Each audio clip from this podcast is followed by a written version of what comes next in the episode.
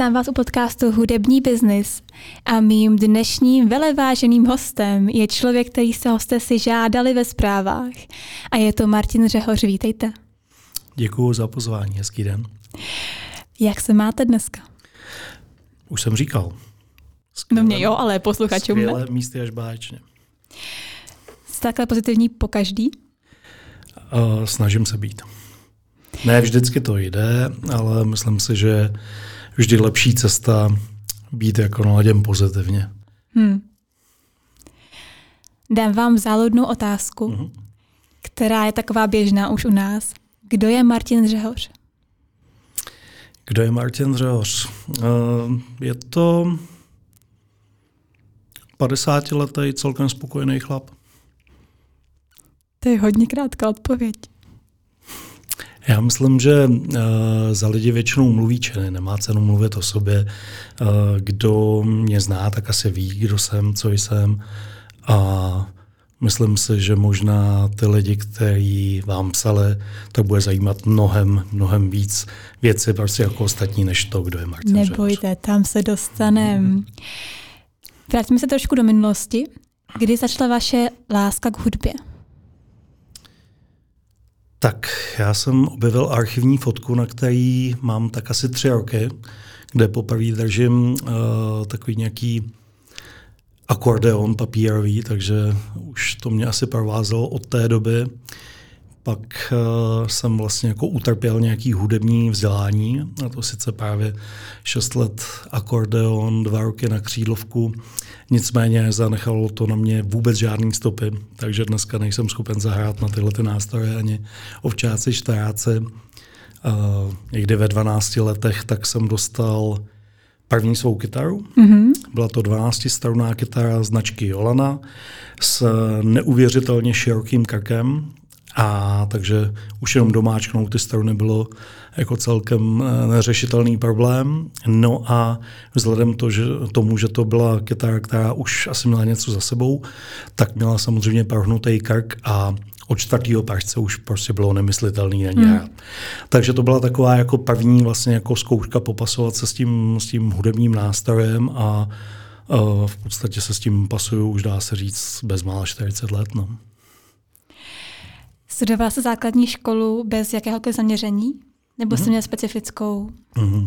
Já pocházím z Moravy, uh, z malé vesnice a v podstatě tehdy uh, ani moc speciální škol nebyl. Já jsem mm-hmm. měl v první uh, třídě, tak jsem měl jít na matematickou školu do Hradce Králové, nicméně u šestiletého Caparta tak moc jako nepřicházel do úvahy to, že bych šel e, na školu, která je 90 km od mm. mého bydliště. Jasně. Takže normální, klasická základní škola. Kam vás osu zavál potom? Já jsem teda nebyl vůbec studijní typ. Mě teda ta základka uh, vyloženě nebavila, takže jako do análu toho nápravně vzdělávacího ústavu v Moravské Karstové jsem se zapsal pouze tím, že jsem po několika dvojkách schování v šesté třídě konečně to dotáhl na trojku schování. A to je asi tak jako všechno, co jsem, co jsem v tomhletom ústavu jako uh, zaznamenal. Pak jsem uh, šel na školu uh, vlastně jako elektrotechnického směru, Moje finální vzdělání také uh, elektronika se zaměřením na zabezpečovací a počítačové systémy. Uh, naštěstí se tím nemusím živit. Kdy začala vaše kariéra hudební? Já myslím, že v těch 12 letech v těch 12 letech, protože uh, už záhy jsem se naučil uh, základní tři akordy, takže pak hmm. jsem u táborových uh, ohňů uh, zkoušel uh, těma třema akordama zlomit srdce svých spolužaček, takže tam, tam bylo Fungovalo takový, to? Fungovalo to, tam člověk musel vždycky odhadnout jenom to, že nesmí hrát až do konce. Protože když hrajete do konce, tak v podstatě už tam na vás nic nezbyde. Takže přijít um, na těch 15 minut slávy a, a to je tak asi tak nejlepší. No. Dobře, děkuji. Um, hrál jste sám v kapele? Mm. Jaká to byla? Uh, já jsem t- ty vlastně jako cesty osudu jsou takový jako hodně nevyspytatelný, hmm. takže já jsem svýho času vlastnil reklamní agenturu a v té reklamní agentuře tak jsme spolu pořádali uh, kongres, anesteziologický kongres regionální anestezie. Hmm.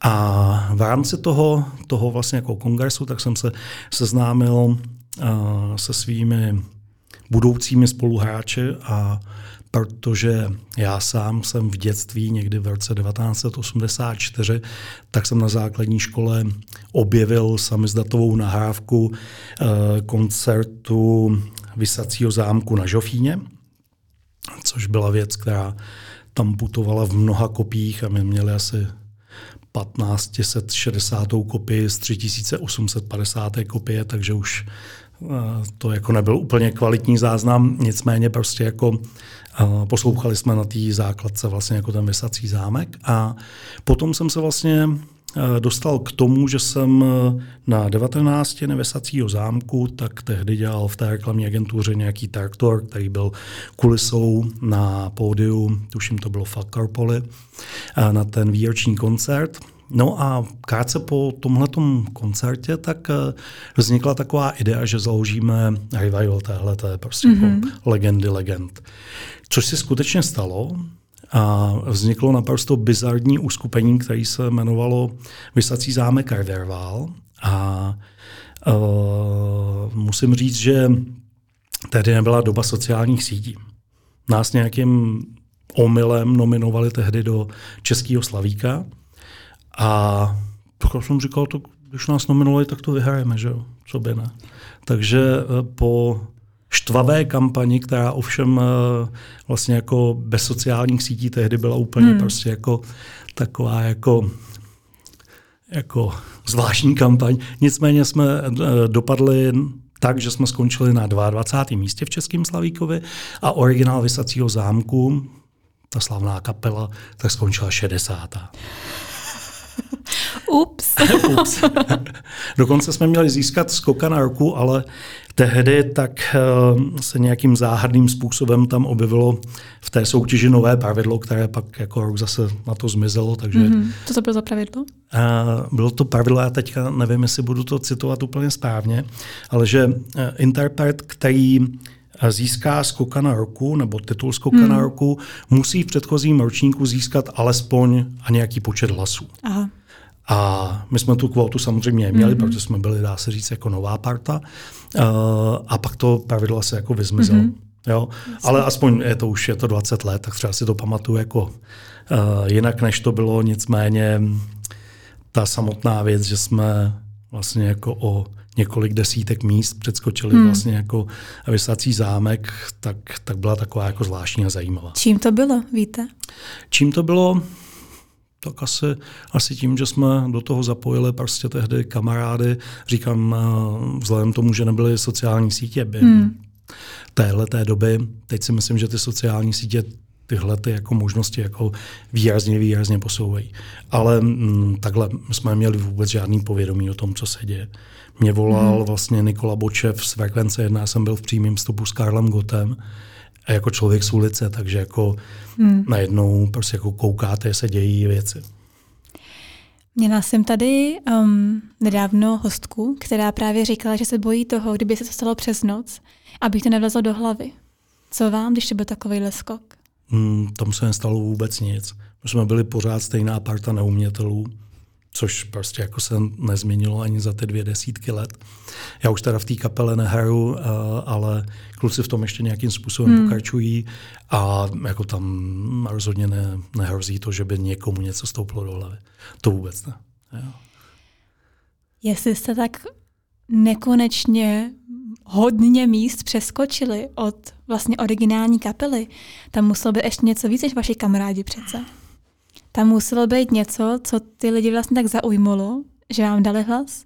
místo těm originálním. Tak my máme, jako myslím si, že český národ máme rádi v podstatě jako outsider.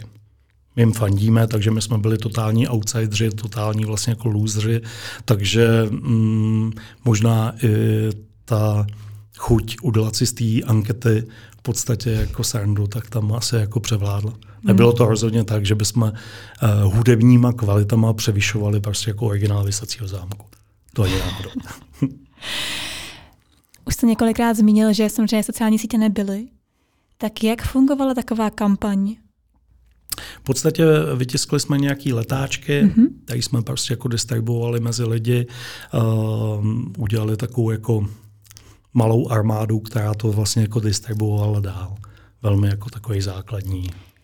A v té době jste už hrál několik let, nebo to byl ten první rok, co jste se tak jako spojil dohromady? Já si myslím, že to bylo, že to bylo druhý rok, co jsme hráli, že to byl tuším rok 2004 a my jsme začali 2002, takže to bylo vlastně jako po dvou mm-hmm. letech, kdy jsme nějakým způsobem jako se snažili hlučet. Co se stalo potom? Uh, potom se stalo, ono se ještě během toho stalo, v podstatě, uh, jak se ty věci na sebe napojí, tak uh, nám v tehdejší době dělala občas před kapelu Kutnohorská parta banánové rybičky a já vzhledem tomu, že jsem se přestěhoval nedaleko Kutní hory, tak jsem s těma klukama byl nějakým způsobem v kontaktu a tehdy mi přišla sms od zpěváka, mm-hmm. od Kuby Ryby, uh, že jsou nominovaní do Naděje Beatu, což byl tuším první ročník vlastně jako soutěže, která probíhala na rádiu Beat. A napsal mi, jestli jim pošlu hlas. Mm-hmm. A já jsem mu tehdy zavolal, že jim samozřejmě hlas pošlu, to je jasný, a že jestli chtějí, takže jim třeba s tím zkusím pomoct o něco víc. No a tehdy to bylo takový úsměvný, protože v podstatě ta kapela jezdila uh, po trase Kutná hora, Církvice, možná Kolín, Křesetice, mm-hmm. Malešov a zpět. Jo? To jsou vesnice kolem, kolem Kutní hory. No a my jsme udělali zase takovou jakousi jako, jako kampaň, když to je hodně, hodně nadnesený slovo, A e, v podstatě ve finále tak jsme se dostali na třetí místo v téhleté soutěži mm-hmm. a dostali jsme se do takového tehdy svatostánku české muziky do Velké Lucerny, do sálu Velké Lucerny. Takže to bylo takový jako, jako vlastně wow. Mm-hmm. No a já když nad tím přemýšlím, jsme se vlastně jako s klukama nikdy nedohodli na tom, že že jste manažer? Že jsem manažer, že jim budu dát manažer. Takže už asi 19 let přesluhuju trošku tady s touhletou kampaní. No, eh, v podstatě pak ty, ty věci další, tak byly um, můj první koncert, dejme tomu, pokud mám říct ta pozice manažer, tak pozice manažera uh, byl v Parském klubu Batalion mm-hmm. a tehdy tam přišlo sedm lidí a já sám jsem platil vstupný, aby jsme museli doplácet zvukaře. Uh, je to vlastně, ten příběh je i zaznamenaný na našem DVDčku, který jsme teď vydávali a celý to mělo vlastně jako šťastný konec v tom, že si někdo koupil jedno CDčko, takže ta 100 koruna se vrátila zpátky a to jsme s Kubou potom propili na baru, takže tím byla odstartována naše slavná spolupráce. Já když jsem si o vás zjišťovala právě nějakou historii, tak nikdy nebylo zmínit vlastně, kdo za kým přišel. Vy jste vlastně nikde asi úplně nezmínil, že takhle to byla vlastně vaše iniciace. Jo, v podstatě tohle to vzniklo mm, na základě kubové SMSky, mm-hmm. tak jsme se potom vlastně jako sešli a bavili jsme se nějakým způsobem o tom. No a pak jsme vlastně jako na to navázali tím vele úspěšným koncertem v Parském batalionu, kde bylo mm. od začátku jasný, že je to úžasný komerční projekt, když přijde sedm lidí a tak. No a vlastně uh, celý to, celá ta vlastně jako spolupráce, tak uh, teď už je vlastně jako trvá asi 19 let a v podstatě dá se říct, že z začátku tak to byly svý, spíš prostě jako průšvihy. Mm-hmm. Průšvihy typu, že uh, přijedete někam a tam prostě jako hrajete přesilovku, protože tam nejsou lidi, protože majitel hmm. klubu mm, tak nějak zapomněl vyvěsit plagáty, takže o tom koncertu vlastně nikdo neví. Uh, takový různé věci, kdy uh, pak hledáte vlastně jako důvody, proč vlastně jako dneska nepřišli. Jasně. Že vedle byl koncert někoho, nebo, nebo fotbalový hmm. utkání, nebo maturitní ples, nebo něco. Bylo to takový jako hodně... Demotivující? Si, no, demotivující taky, ale nemyslím si, že bychom měli Nás to nějak dohromady bavilo. Jo. Hmm. To znamená, že tam nebylo to, že bychom uh, si říkali, hele, tak už se na to prostě jako vykašleme a hmm. já budu včelařit, budeš sadařit a, a ty rybařit. Jo, to tam nebylo, Jasně. to tam nebylo asi nikdy. Ale uh, řeknu těch prvních deset let, tak to byly v podstatě jako věci, které uh, tam se možná ukáže trošku jako, jako charakter té kapely, té party, protože máte v podstatě to, že jak dlouho vydržíte hmm. být neúspěšná. Jasně. Týden, měsíc, rok, deset hmm. let. Už je celkem dost. Jo. Takže tam občas byly takové jako píky, že se něco, něco jako stalo, že jsme hráli na nějakém festivalu, kdy ze začátku jsme hráli ty festivaly eh, v 11 ráno, kdy tam ještě nikdo nebyl, anebo ve tři noci, kdy už tam nikdo nebyl naživu. Jasně. Jo, takže když už jste se dostali na ten festival UP Sláva, tak prostě jako to většinou bylo takhle. Um, takže si myslím, že to je jedna, jedna z těch jako hodně, hodně důležitých věcí je vlastně uh, nějak ta víra, věřit to, že to, co děláte, má nějaký smysl hmm. a že to prostě jako, už jenom to, že to děláte, tak prostě jako je to ono. Hmm. A to, že pak přijdou nějaké věci, že začnou chodit lidi, že ve finále vyprodáte velký haly, včetně prostě jako největší areny tady v Čechách, tak je fantastický bonus navíc. Hmm. Ale postavit to tak, že prostě uh, tak začneme hrát a za pět let vyprodáme o tu arenu, nevím. Jasně. Kdy se to zlomilo? Kdy se to zlomilo? Ono to, ono to šlo jako pozvolna, pořád to šlo prostě jako nahoru. Mm-hmm. Pozvolna. My měli takový, takový vlastně, jako tam, tam bylo hodně uh, důležitý to, že uh, na, těch, na těch koncertech já budu teďka expresivní, ale vždycky, když tam bylo málo lidí, tak jsme říkali, musíme to do nich nasart takovým způsobem, že budou prostě jako od tamtoť odcházet s tím, že v pondělí svým kámošům v práci nebo ve škole nebo kdekoliv řeknou, si idiot, že jsi tam nebyl. Byla nejlepší párty tohohle roku. Mm-hmm. A myslím si, že to je jako jedna z hodně důležitých věcí. V podstatě jakýkoliv koncert není jenom těch vašich 90 minut nebo 120 minut v tom daném místě, v tom daném klubu nebo na tom eh, festivalu. Je to zároveň v podstatě reklamní čas, během kterého vy můžete těm lidem říct, tohle to je tak skvělý, že to chci zažívat znovu. A pokud se to povede, tak ten koncert vlastně jako je v pořádku. Protože je pak úplně jedno, jestli hrajete pro 30 lidí, hmm. anebo 15 tisíc lidí. Pokud ten čas vlastně jako nevyužijete k tomu, abyste řekla těm lidem, hele, to je fakt dobrý, to chci vidět znovu, tak je to velká škoda. Obrovská. Kdy vás to začalo živit? Já si myslím, že to bude třeba, já jsem to nikdy nějak jako, jako vlastně jako nepočítal, protože mm, jsem měl souběžně s tím mm, svou vlastně jako firmu a vlastně jako těch, těch projektů, těch kapel bylo postupně samozřejmě víc, nebyly to rybičky, mm-hmm. pak, pak, pak eh, vlastně jako byly to mandaže, pak to byl Vysací zámek, pekař a spousta jako menších projektů plus nějaký jako festivaly a tak dále. Um, já jsem nějaký svoje živobytí měl v podstatě i předtím a mám, mám to v podstatě tak, že uh, teď si myslím, že nás všechny nějakým způsobem ta muzika dokáže uživit. Mm-hmm. Byl tam samozřejmě náročnější to covidový období, kde se prostě deset měsíců nehrálo. My jsme v podstatě nikdy takhle dlouhou pauzu neměli za celou dobu toho fungování a na druhou stranu klukům se narodili uh, děti, takže se mohli víc věnovat mm. tomu skutečně důležitému a mohli být prostě jako u toho, což si myslím, že ve, ve finále vlastně jako je, je důležitější než všechny koncerty světa.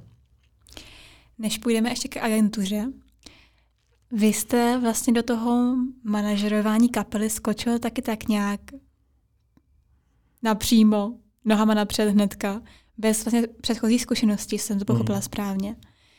Tak kde jste získával informace? Takhle, ona ta celá cesta byla taková v podstatě jako pokus omyl se vším mm-hmm. všude, protože skutečně um, v dobách, kdy já jsem studoval, tak uh, ani vlastně jako nevím, jestli byl nějaký hudební management.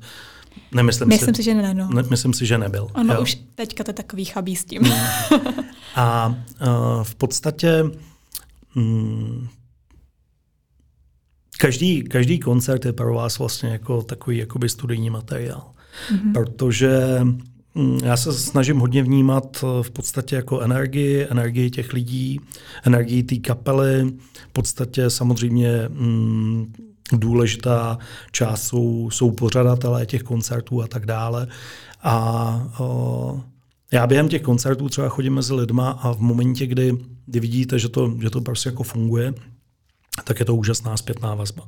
Samozřejmě i během té doby jsme viděli tisíce a tisíce koncertů vlastně jako kluků, kamarádů z ostatních kapel a tak dále, takže i to vám hodně, hodně napoví. Hmm. Občas jsem jezdil do světa se podívat eh, na eh, velký festivaly, nevím, Siget v tom v, v Maďarsku nebo Arkansas v Paříži, kde vidíte ty věci, prostě jak dělají, jak dělají velký světový kapely. Jo, těch, já nevím, jestli, jestli prostě jako informace všichni čerpáme z toho, co vidíme kolem sebe. Mm-hmm. Jo. Pro mě asi jako nejdůležitější, tak jsou vlastně jako informace, které vidím přímo, přímo na tom koncertě, jestli to funguje, jestli tam prostě jako je ta zpětná vazba, jestli se to prostě jako propojil. To si myslím, že je hodně důležitý. Kde byl vznik agentury? Tak ta agentura v podstatě funguje 25 let a ona to byla původně reklamní agentura. Mm-hmm.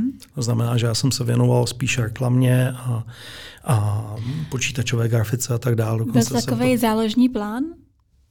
Ne, to, to nebyl, uh, hudba nebyla, nebyla vlastně jako vůbec žádný plán. Nebyl to vůbec žádný business plán na začátku mm-hmm. rozhodně ne, protože to byla spíš jako dotační záležitost. Jo, jedete mm-hmm. někam na víkend uh, na severní Moravu a, a všichni uh, si doplatíte prostě jako to, že jste uh, od mm. pátku do neděle pryč na výletě. Jasně. Jo, protože já si pamatuju, když jsme dostali První honorář byl tuším 8 piv nebo něco jako takového. Pak k tomu přibyla klobása, tak super, skvělý. Pak jsme dostali 400 korun na benzín, což jsme si říkali, tyjo, tak to je síla, to je skvělý, už to nemusíme doplácet ten benzín. Protože jsme jezdili s Formanem, eh, Škoda Forman eh, od eh, Péti Lebedy děda, vlastnil tenhle ten skvělý vůz, tak jsme jezdili ve čtyřech eh, na klíně Kopák, ten měl na klíně basový kombo a tak dále a takhle jsme jezdili prostě jako na koncerty. Takže jako nějaký B-plán v tom, v tom, že nás to bude jednou živit, eh, jako ano, říkali jsme si, že by to bylo jednou fajn, hmm. ale ta, těch kapel je tady spousta, obrovská spousta, mm, pořád se prostě jako rodí nový fantastický kapely, uh, nicméně ta jako pravděpodobnost toho, že se tím budou ve finále ti kluci živit, není nějak vysoká. Hmm. Jo, prostě jako na rovinu. Těch, těch věcí, které do toho koktejlu, aby se tyhle ty věci vlastně jako propojily a jednou se tím někdo mohl živit, tak to je koktejl o tisíci přísadách. Hmm. A kdybyste se mě zeptali, jakých, tak já vám je nevyjmenuju, protože uh, to ani sám nevím. Hmm. Po každý je to jinačí. Každá kapela je vlastně jako úplně jiná. A myslím si, že neexistuje jako univerzální muster na to, přidej 10 gramů tohodle, pak 15 tohodle, pak to celý zamíchej a bude to skvělý a budeš se tím živit. Hmm. Nemyslím, nebo já ho neznám. Jasně. Když se z agentury, která byla na grafiku a na úplně jiné věci stala agentura, která pořádá a bukuje koncerty? Tak to přišlo v podstatě nějak um, jako postupem času, protože uh, já jsem asi půl roku poté, co jsem eh, vlastně jako, co byl ten první koncert v, kon, eh, v klubu Batalion, tak jsem se stal vlastně produkčním šéfem Sázava Festu, což byl tehdy festival, který byl na velkým vzrůstu. Mm-hmm. Vlastně jako mm, z, ze Sázavy se stěhoval do Kácova, kde přijelo prostě jako na uh, ten festival teďka asi neplácnu úplně číslo správný, ale myslím si, že kolem dvou desítek tisíc prostě jako lidí, takže jako velká, velká akce a tak dále. A Eh, bylo to v podstatě jako pozvolný, protože těch, těch věcí, já se to vlastně jako všechno se to učil během těchto těch vlastně mm-hmm. jako mhm. koncertů, během toho, že najednou děláte produkci prostě jako uh, velkýmu třídennímu festivalu a tak dál a v podstatě se to učím do dneška. Pořád. Podle čeho jste si vybíral, s kterou kapelou budete spolupracovat? Přece jenom mandraže, rybičky, vysací sámek, to jsou každá kapela je vlastně úplně jiná. Aspoň se to tak zdá zvenku. Jo, určitě. Uh, já jsem si to nevybíral, oni se vybrali mě. Jo, Všichni? to znamená, uh-huh. Takže jenom rybičky byla vaše iniciativa? Rybičky byla moje iniciativa, já to do té doby samozřejmě jako nedělal, takže jako uh-huh. vůbec nebylo jistý, jestli to bude mít nějaký prostě jako pozitivní efekt. Jo, to jsme v tehdy jako neviděli uh, asi nikdo z nás. Hmm. Jo. Uh, mandaže přišly, tuším, hm, 2009, 2008, 2009 nějak tak. A byla z toho několika letá spolupráce, tuším sedmi nebo osmi letá. A bylo to samozřejmě fantastický v tom, že zase uh, s každou tou kapelou se vlastně jako učíte nové věci. Jo, otevírají se vám nové dveře a uh, potom vlastně jako přišel vysací zámek. Já tu kapelu nejdřív odmítnul, protože uh, jsem v podstatě na to neměl kapacity. Mm-hmm. Vždycky uh, s tou kapelou musí někdo fungovat, někdo s ní musí vlastně jako žít a, a buď to takového člověka máte k sobě, jako určitě není o tom, že, že přijde uh, nějaký manažer a řekne tak a teďka budu dělat 40 kapel, jako dobrý, eh, možná jsou takový lidi, já tak schopný nejsem asi. Nedělal bych to rozhodně. Jo. Hmm. Vždycky musíte mít prostě jako člověka, který, který prostě jako uh, tomu dá vlastně jako nějakou duši a pomů, pomáhá vám s tím. Hmm. Jo. Takže uh, vysací zámek potom, po té, co jsem vlastně jako uh, se potkal s Martinou Jablonovskou, která funguje vlastně s těma vysáčema stejnou dobu jako já, což je, bylo to na podzim, to bylo 10 let. Jo, takže to je, to je vlastně jako další. A já jsem vlastně jako postupem času, tak jsem dospěl k tomu, že hmm, můj cíl rozhodně není mít největší agenturu na světě, dělat nejvíc kapel a nejvíc koncertů a nejvíc festivalů. Někdy v roce 2016 tak um, jsem zjistil, že mám asi 264 akcí za rok a že už prostě jako, že, že hmm. tudy cesta nevede. Objevily se nějaký zdravotní komplikace, problémy a takový jako výrazný jako přibrždění, takže hmm. tam došlo vlastně jako v tom období následným, tak došlo k ořezání jako těch, těch aktivit a v podstatě teď sice jsou ty poptávky mm, od jako různých moc zajímavých kapel, já si toho nesmírně vážím, že mě oslovují, ale já nemám vlastně jako ambici k tomu něco hmm. předávat, protože uh, jsem zjistil, že v momentě, kdy tu svou energii investuji do pěti různých projektů anebo do dvou, tak je obrovská, ale obrovská prostě jako změna. Protože těm dvou můžete dát skutečně jako z mýho pohledu jako mm, dvě kapely jsou jako tak, tak strop třeba to. Mm-hmm. Pokud to aspoň ze svého pohledu chcete dělat dobře. Jak začínala spolupráce s kapelou, kterou jste přibral?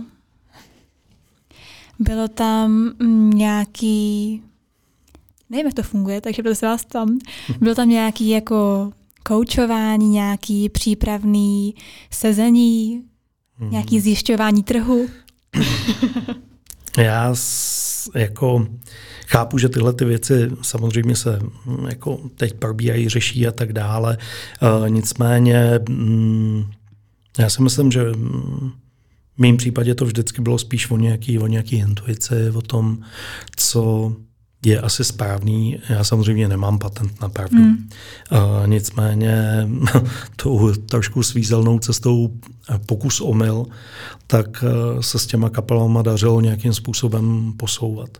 Možná, kdyby jsme na to měli správné příručky a uh, třeba by to bylo všechno jinačí. Ale asi jsem na to stará škola. Určitě ne. Um, mě u toho vašeho povídání vlastně napadlo, jestli vás trochu nemrzí, že už nehrajete.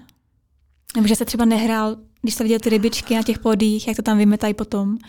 Jestli jste nechtěli být s nimi nahoře. Uh, já se, právě že já měl ten, já jsem skončil z toho důvodu, že té muziky bylo vlastně jako moc. Mm-hmm. Jo? Že uh, pokud máte těch 260 akcí za rok, tak skutečně nemáte ambici pak někam ještě jet a někde prostě jako hrát. Mm. Většinou chcete být v tichu, v klidu a prostě jako uh, ten váš fokus je zaměřený mimo pódium. Hmm. Někam prostě jako úplně jinam. Takže uh, já mám rád to, že čas od času, nevím, vezmu, vezmu kytaru a přestěhoval jsem se do úžasné lokace, kde je fantastická hospoda u Kmuníčku, což je zrovna dějiště našeho klipu uh, Diromu Ivane. Mm. Takže tam třeba čas od času vezmu kytaru, nebo když se jede uh, na nevinný výlet do vinného sklepa, tak jako tam to má to svoje místo. Ale mm, jako nemám, nemám tu nutkavou potřebu někde, někde se prostě jako spát na pódiu. Hmm. Já se vám dala takovej, takovou případnou otázku, když jsme začínali natáčet. A to je ten váš největší fuck up. Tak co, přišlo něco? jako, uh, těch by bylo fakt, jako, to se obávám, že by bylo na několik dílů podcastu, ale jako těch, těch věcí byla, byla fakt jako spousta. To, že uh, já teď nevím, co z toho jako vytáhnout. Takový Všechno ty, klidně, takový ty, takový ty věci, že uh, se skutečně ten koncert jako nepovede hmm. a že ten člověk tak vlastně jako nedodrží svoje slovo, takže bylo pak někde nahání, to, jsou takové jako, to byly z začátku jako nepříjemné hmm. věci, ale díky tomu, že vlastně jako se ta kapela posouvá a roste, tak uh, je skvělý, že vy už si pak můžete vlastně jako vybírat, s kým chcete dělat a s kým dělat nechcete.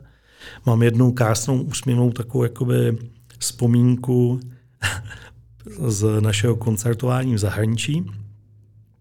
Bylo to konkrétně na Slovensku, měli jsme uh, za sebou koncert v Bratislavském klubu Randál. Jsme hráli tuším s kapelou Plus Minus, skvělou slovenskou partou. A spali jsme na takový jako, jako strašidelný ubytovně, dobrý, fajn. Druhý den jsme měli hrát v Trenčíně a mně přišla sms že koncert je zrušený, lebo majitel klubu jde na hokej. Tak to je takový jako, a těch, těch příhod prostě jako, kdy, kdy přijedete někam a ono to není na velkém sále, ale je to, je to ve sklepě, ve sklepě kde je míchačka s, s pytlem betonu a, a s pískem a, a do toho je jeden mikrofon místo tří a jedna odposlechová cesta místo tří mm. a, a podobný a se na domácí kino. Jako toho byla strašná spousta. Strašná spousta. Zvlášť z začátku těchto těch věcí, tak prostě jako... Mm. Ale tím se vlastně jako učíte. Jste kliděs? Do určité fáze. Takhle, jak mi to vyprávíte, to zní úplně, že vlastně jste si to nic nedělal, zasmál jste se a šel jste dál. To se nemyslím. Jako uh, člověk se vyvíjí. Hmm. Mě bylo před nedávnem 50 let, takže uh, kdyby tu seděl Martin Řohoř před 15 lety, tak to byl úplně jiný člověk. 100%. Hmm. Jo. To znamená, že už um, víceméně jenom takový vlastně jako základní. Co vyřešíte tím, že uh, se budete rozčilovat, tahat si zbytky vlasového porostu, a prostě mlátit hlavou zeď. Hmm. Ztratíte energii a čas. Takže většinou uh, se z těch věcí dá nějakým způsobem prostě jako vybruslit a ta, ta energie a čas je potřeba spíš na řešení toho problému, než na nějaký jako uh, hysterický záchvaty. Jasný. Jak velký je teďko tým rybiček? No, obrovský. Jsme teď uh, dávali dohromady počty na, na Hardecký Majales a zjistili jsme, že nás tam jede tuším 22. Mm-hmm. Takže na to, že jsou čtyři kluci na pódiu, celkem, jako, celkem velká, velká partička. My tuhletu sezónu tak jedeme z Monster Show, mm-hmm. což je vlastně jako show, která je plná efektů, plná pyrotechniky a věcí, protože mm, chceme každý rok prostě jako těm lidem dávat něco jako navíc. Aby to nebylo jenom o tom, hele, tak Viděli jsme to před třema, čtyřma, pěti rokama, odehráli těch svých 18 písniček a vlastně jako nic. Hmm. ten možná stlousl. Jo. To je jediná změna na pódiu. Takže prostě jako chceme, aby ty lidi ostávali mnohem víc, aby skutečně jako z toho koncertu, když ten člověk odchází s tím, že prostě jako dostal víc, než čekal, tak je to prostě jako skvělý. Mm-hmm. Jo. A to znamená, že s náma jezdí prostě jako manšaft lidí, kteří tohle to všechno musí prostě jako zajistit. Mm. Není to tak jako dřív, že jsme jezdili ve čtyřech lidech a prostě jako všechno si řešili vlastně jako sami. Dneska je to vlastně jako nemyslitelné. Takže zvukaři, bedňáci, efektáci. No, je to, je to v podstatě technici, samozřejmě zvukař uh, s osvětlovačem.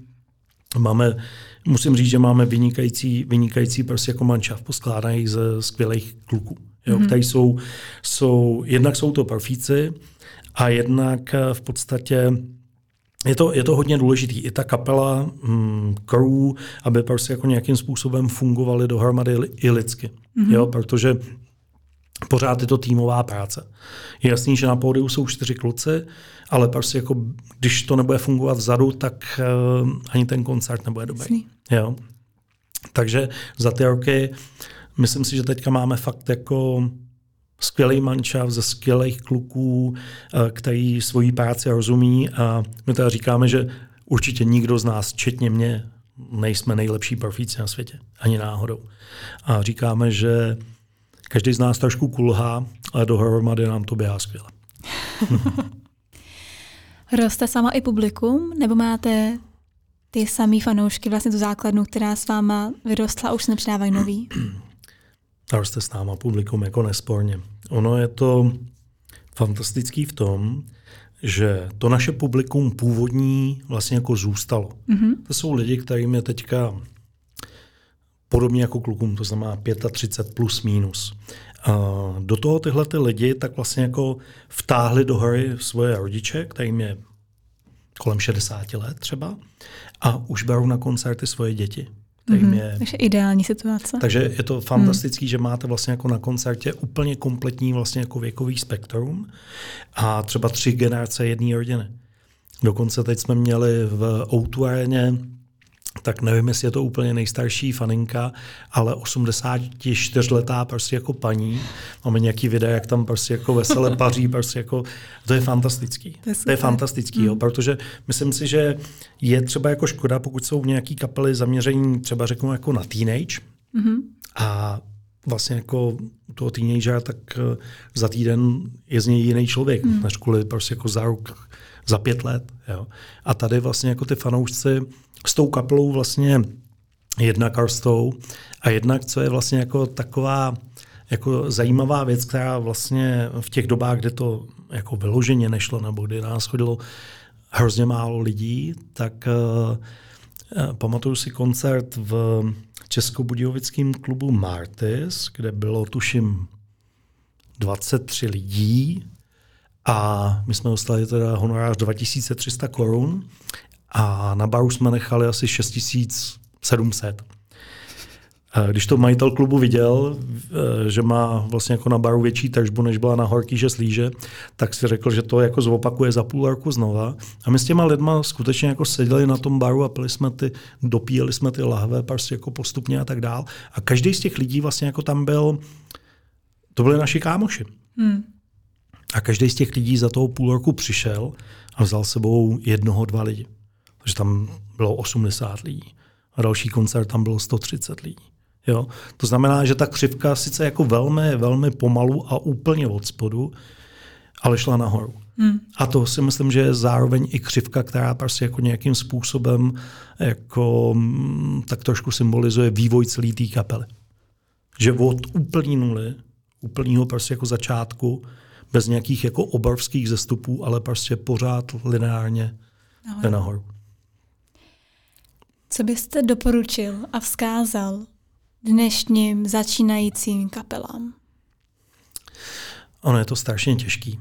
Tam myslím si, že uh, hodně důležitá je ta vnitrokapelní chemie a to vlastně jako především se snažit upozadit ty ega, protože je jasný, že eh, kdokoliv si vyleze na pódium, sláva je jedna z nejnebezpečnějších drog na světě, takže eh, aby dokázal upozadit to svoje ego pro ten celek. Hmm. Protože ve finále všichni chtějí to samý. Aby ta kapela nějakým způsobem rostla, zajímala lidi, vyprodávala kluby, kulturáky, případně haly a tak dále. Takže prvotní věc, která si myslím, že je, tak je eh, fakt takový jako týmový spirit a, a to, že, že ty lidi fakt jako upozadějí ty svoje ega v rámci toho, že jdou za stejným cílem pro ten celek. Druhá věc je mm, víra v to, že se to povede, protože nic jiného vlastně jako vám nezbývá. Jo? A, a ono se to možná nepovede. Ale už jenom to, že se to děje, je vlastně jako fantastický. A vydržet. Protože za tu dobu, co my vlastně hrajeme, tak eh, byla spousta kapel, který, který byly jako dalece před náma, který měli prostě jako skvěle našlápnuto, měli fantastické písničky a tak dále. Všechno tam bylo vlastně jako správně. Akorát to jako nedali. Hmm. Jo, vzdali to. Jo. Takže tam si myslím, že to je jedna z těch jako mm, velmi, velmi důležitých, důležitých věcí, je fakt jako prostě jako vytrvat a dělat maximum, vždycky dělat maximum toho, aby se to stalo. Nikde nemáte psáno, že se to povede. Ale prostě jako mm, většinou, když se to stane, tohleto, že ně, něčemu, nějakému projektu dáváte maximum, tak se jako za to odmění. Mm-hmm. Ale nemusí to být. Není to pravidlo. Jo. A jak jsem říkal, mm, nemyslím si, že bych měl návod na nějaký univerzální koktejl, který bych mohl prostě jako někomu říct, takhle to udělej a za pár let vyprodáš tu Hmm. Nemyslím si, já ho neznám. Prostě je to, je to dílo i, i všech možných vlastně jakoby věcí, protože zvlášť jako u té kapely ještě je důležité si říct, že uh, kluci jsou čtyři, já jsem pátý, to znamená, že uh, je to společný, pár základ je společný dílo vlastně jako pěti lidí. Znamená, že každý z nás k tomu přispívá pomyslnýma 20%. Tady se samozřejmě hraje vůbec na čísla. A potom ty lidi, co k tomu přicházejí další, kteří tvoří ten tým, tak vlastně jako to můžou prostě jako posouvat dál. Všechny tyhle ty věci jsou ale jako hodně, hodně o tom jako, jako nějakým zájemným nastavením. Hmm. Martin, děkuji vám za krásný rozhovor. Nechápu, každý rozhovor mi tak rychle utíká, že prostě mi přijde, že to bylo takhle. Ale bohužel, už jsme u konce. Kde vás můžou posluchači najít? Uh, myslím si, že ne mě, ale kapelu. to I vás, kdyby měli otázky, i vás? Uh, mě každou nejdali u kmoníčku na fotbalovém odpoledni. ne, teď vážně. Uh, v podstatě nejbližší koncerty, který máme, nebo takový jako významný, tak samozřejmě u Rybiček jsou to Majálesy a pak hlavně megakoncerty doma což je vlastně jako akce. Pár původně to byl jeden koncert 27. května v Kutné hoře, kdy jsme vlastně jako z té o areny, kde jsme slavili dvacetiny, chtěli udělat i velkou domácí oslavu prostě doma u nás v Kutné hoře. My jsme pořád prostě jako kutnohorská kapela, jsme na to nesmírně hrdí, že to tak je. A zároveň prostě jako víme, že žijeme v nádherném městě hmm. a chceme, aby ho ty lidi poznali a aby i to město samozřejmě nějakým způsobem žilo, dýchalo. Eh, ve finále tak ten koncert eh, se vyprodal za 3 hodiny 18 minut. Já si pamatuju, že jsem měl zmeškaný telefony po vlastně jako autoareně, že máte nějakou party a tak dále a tak dále. A ráno jsem měl nějaký zmeškaný telefony a tak jsem říkal, co se děje. No a bylo mi sděleno, že je to prostě jako vyprodáno, což prostě jako jsme, nikdo z nás nějak jako vlastně jako nechápal, takže jsme přidávali druhý koncert, který je 28.5., tam ještě teda vstupenky jsou a my jsme ho pojali skutečně jako velkolepou slavu, takže to bude uh, takový festival, kde jsou dvě pódia, kde se objeví uh, výborný český kapely, my ale nikomu neřekneme. Bude to, bude to v podstatě takový jako, jako překvapení. Jsou mm-hmm. to, jsou to skvělé kapely, které jsou zároveň, mm, ke kterým máme nějakým způsobem prostě jako blízko.